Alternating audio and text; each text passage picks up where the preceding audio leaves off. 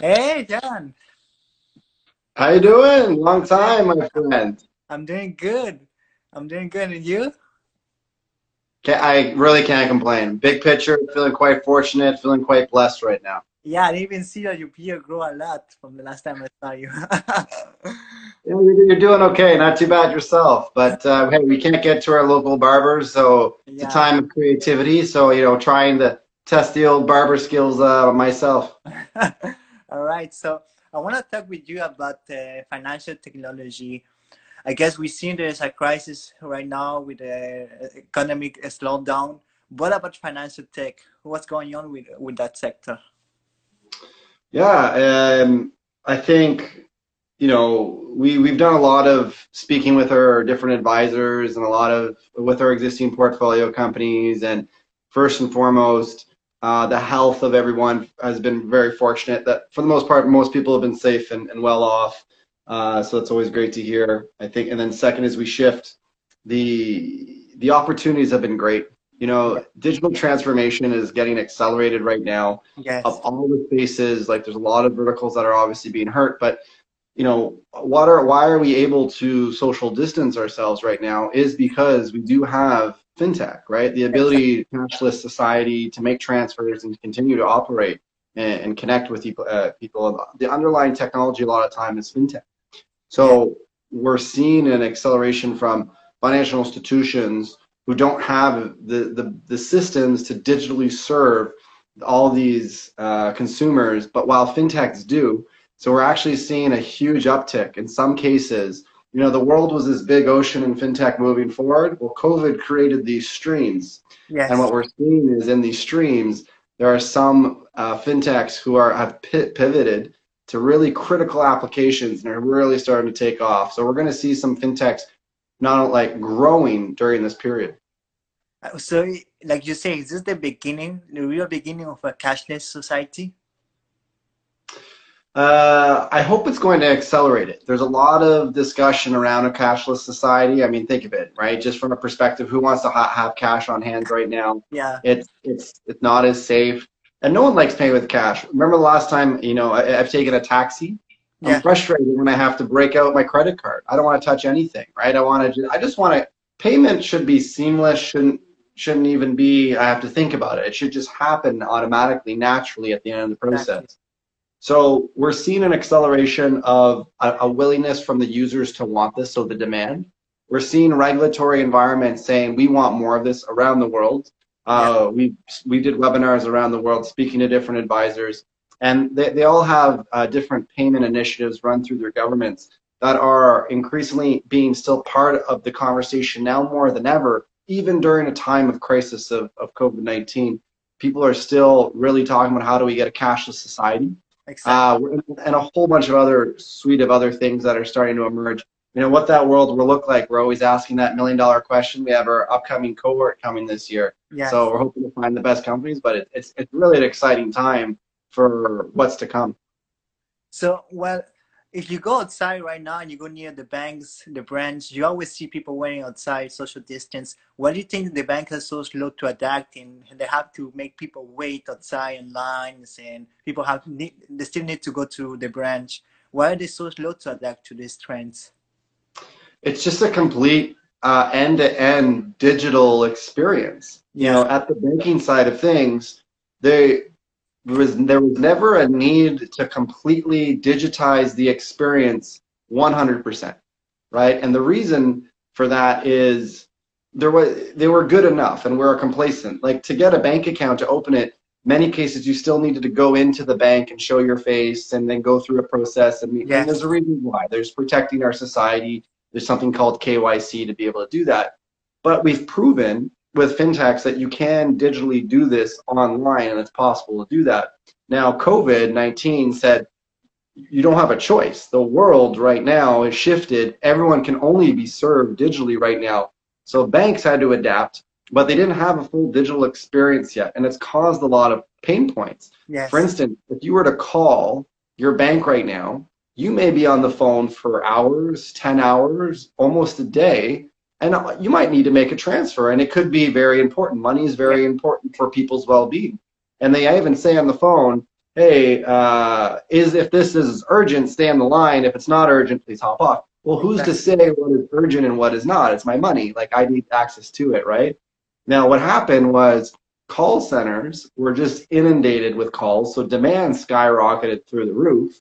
Where on the flip side, call centers shut down because they were all in areas for which COVID 19, they weren't allowed to operate okay. in those centers. Everyone had to go home to be able to handle the center information. It could not be done efficiently from everyone from their own homes, yes. right? For a bunch of different reasons, from IT risks to, and there's a whole, and there's also a surge in fraud, right? So the supply to handle went down while the demand skyrocketed, right? Yeah, so right. complete end-to-end digital experiences right now banks I've never been more hungry for. Exactly. So do you think that banks are going to accept more fintechs, like associations with fintechs, uh, now in in in the in, in the future? Because you see, they were a little bit. We don't want to associate with fintech, but now they, you think they will they will say yes and try to partner with fintechs? I believe so. Uh, there's a couple schools of thought. There's still people that think, at least in the short term, what happened was banks went really focused uh, it was like anything. Priorities, anything that was nice to have, shifted. Focus 100%. We need to do stuff now. Yes. You had 13,000 people at some banks or more going online and digitally. How do you get them all on the, the VPNs and the systems and the networks that's all well protected? How do nine to five banks still deliver services when they were used to going in person to meet them? So they had to shift so quickly and they don't have everything built. And it would be impossible to build it all but they need to go live immediately. So this created this massive opportunity for fintechs.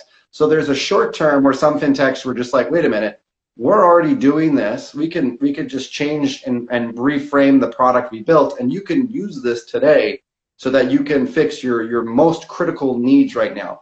Banks gobbled that are gobbling those opportunities up which then that startup can ride as long as they have a vision into where they want to go into a bigger integration, a bigger system, a bigger infrastructure change, then they'll be very well suited for this this opportunity. So there's definitely a short term world where it's like solve them, but then we're going to see the aftermath of okay, we got through it, we're going back to normal, which is going to take yeah. up to six months minimum from a, nor- a form of normality. Like we pulled our advisors, we don't expect to go back to normal before at least Q4 2020, uh-huh. and then to extend another minimum six months to even longer, up to 18, wow. in terms of its economic effects, wow. which would mean there's the short term in the next couple months, then there's that extension period, uh, and then thereafter. And each of those provides different uh, pain points that the bank needs to solve, and therefore opportunities for fintechs to solve it.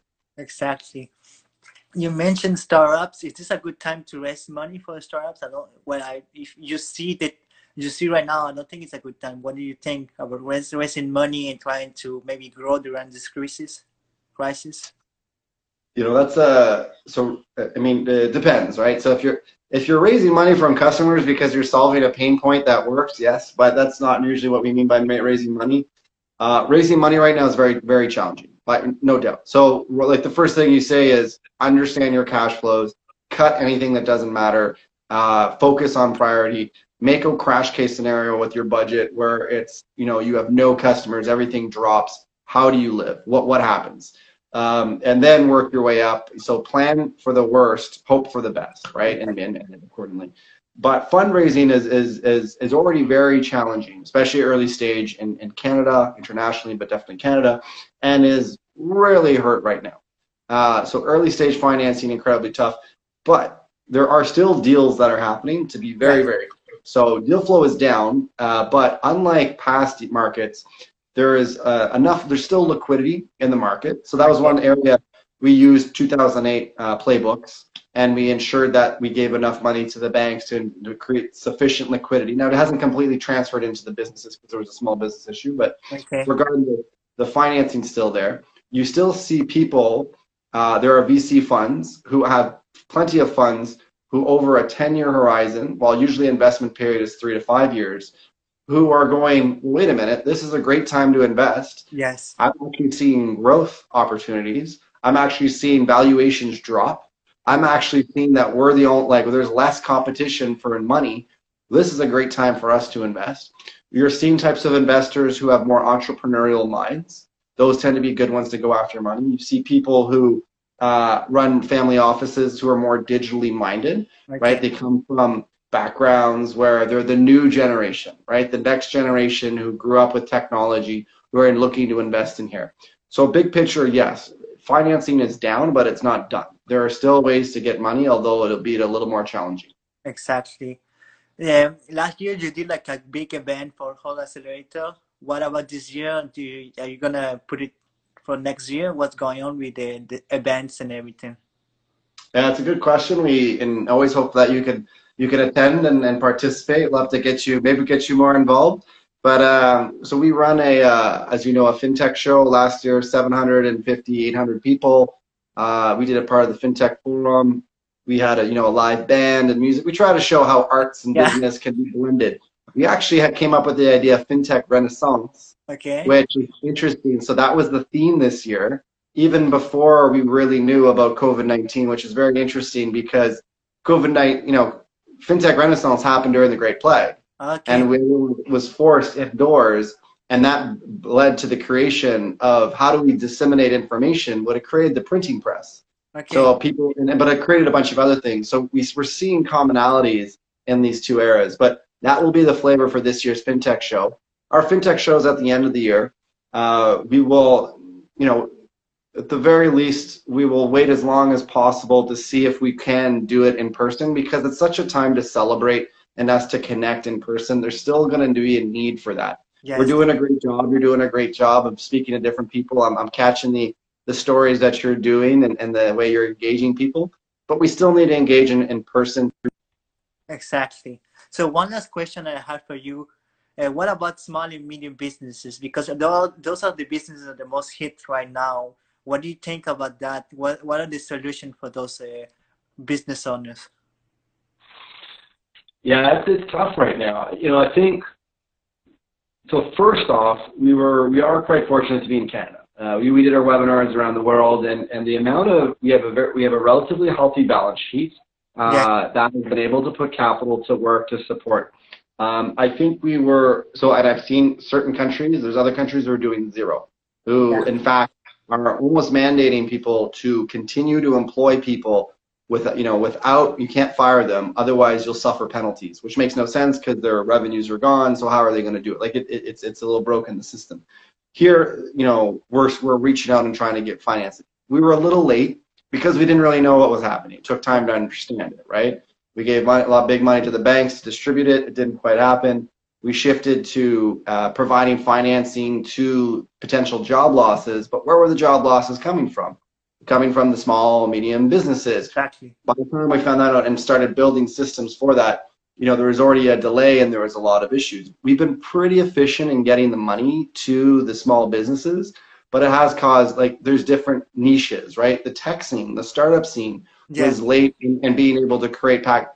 But fortunately, the government adapted. So they've created certain solution. BDC has a matching fund program. IRAP is able to adapt. I think there's been lessons learned from around the world. You know, fortunate, fortunate for Canada, we were almost sort of late. We got to learn what happened a month and two months earlier okay. from Asia and Europe. You know, uh, it was affecting Europe. It's almost like a window a month into the future. And they had created, they already had some playbooks in place. They had created $4 billion startup packages, relief funds. This yes. happened in France through various means. And so we can learn from that to apply ourselves. We were a little late, uh, but it's still a very big concern you know, as businesses come back, I, you know, you talk to small business owners, some of them are like, I don't know if I'm coming back. Uh, you know, they put in X amount of time already. It's going to have the X amount of debt they're going to be burdened with. And that is a big concern. It's, yeah. it's very unfortunate. I do hope as many as possible try to, is I think this is where we all, that's the entrepreneur in me saying like, we all got to keep trying to do our part. What do we do as entrepreneurs? We build we move forward and we build. Yes. And I know it's, it's easier said than done because uh, it's you know, when it, when everything is quite challenging and sometimes, especially in a place where it is as hard as it is. But you know, I'm hoping that uh, we continue to adjust through the government funds. We've done a good push. We probably need a little bit more to make sure that we get across the line. And those entrepreneurs, and humans are very resilient. I'm positive that we're going to come through this uh, through this big picture stronger. Yes, exactly hoping there's not another wave, another lockdown because they say maybe another one in, in the fall winter. So that's that's very hard for business owners if there's another one. Yeah. Uh, absolutely, and we're we're talking about reopening the economy now, and you know big questions around that. We saw uh, Germany reopened and then reclosed yeah. after you know too many cases. They they went yeah, they increased substantially. So when can we reopen? And reopening might be probably one of two situations. Either really we get well three situations. Enough people get uh, the the virus itself and we adjust, but realistically people can get it again. So that's very concerning. Yes. Um, until the vaccine is the big question, obviously, and there's fortunately the whole world's coming together to the race to see who can get the vaccine in time. Uh, but you know, some of them take up to five years. Now, uh, there's whole. I, I'm more optimistic. There's many already in trials that we can get some by by Q4. Um, but the other side is, what if testing improves substantially? Yes. If we were able to know before we left the house that we had it or did not have it, uh, you can adjust accordingly. And maybe we just have to adjust our society, wearing face masks and, yeah. and protecting ourselves a bit better into the future, into the next couple years until we can come up with it. So it's probably going to be a combination of different things. But I do hope that some form of norm- normalcy will resume by Q4 2020 is my hopeful guess. Exactly. Well, there's a lot. Uh, there's a lot of things that are gonna change, but uh, we are still like we are still going no matter what and trying to change the world. Yeah. exactly. All right. Thank you, John appreciate really uh, your time and appreciate all the people that were watching the live. Thank you so much. All right. Thanks so much, man. Always good work, and uh, keep uh, keep up the good work. Always love how you keep uh, keep hustling, keeping those feet moving yourself. You meet, you know, meeting other people, and thanks for having me uh, on on your on your uh, Instagram live. All right, thank you, thank you so much, John. Appreciate. It. Bye bye. Yeah, bye. Thank you so much for listening until then. I greatly appreciate uh, if you can leave a review, a comment on Apple Podcasts, Spotify, or Google Podcasts, that would be appreciated. This will help grow the podcast, and I hope you enjoy it. And see you on the next show.